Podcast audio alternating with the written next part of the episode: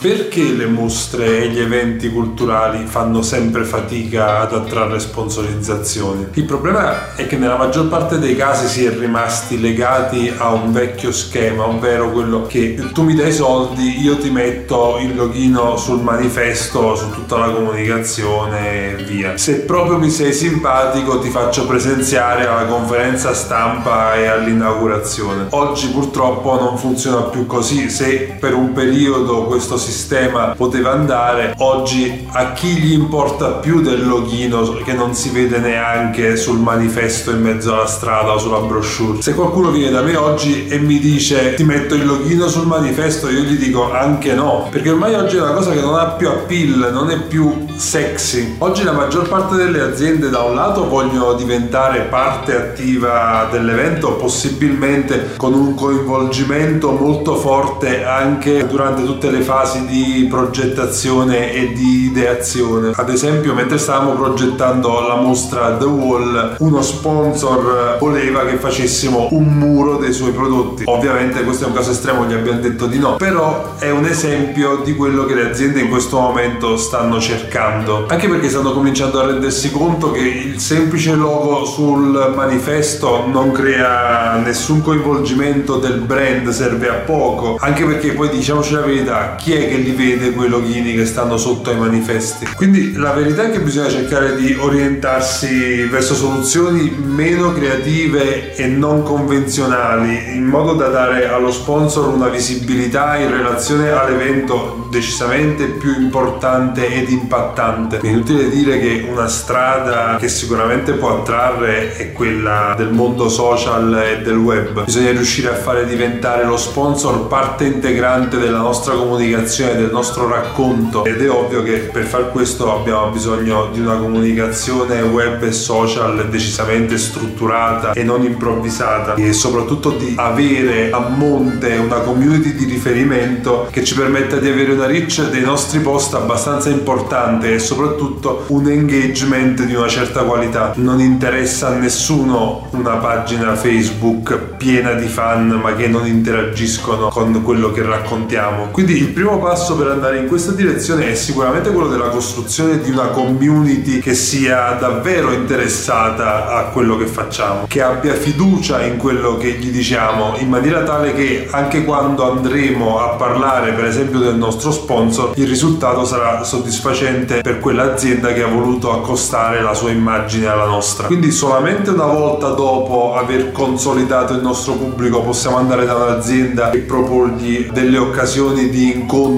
dei due brand, di contatto all'interno della nostra comunicazione. E qui quindi poi bisogna mettere in campo tutta la nostra fantasia perché eh, bisogna dare fondo a tutta la nostra creatività perché è necessario trovare delle soluzioni assolutamente non banali e di qualità. Attenzione però, qualità non vuol dire necessariamente seriosità o pesantezza. Il linguaggio con cui dobbiamo lavorare sui social deve essere assolutamente smart, leggero, diretto, divertente, coinvolgente.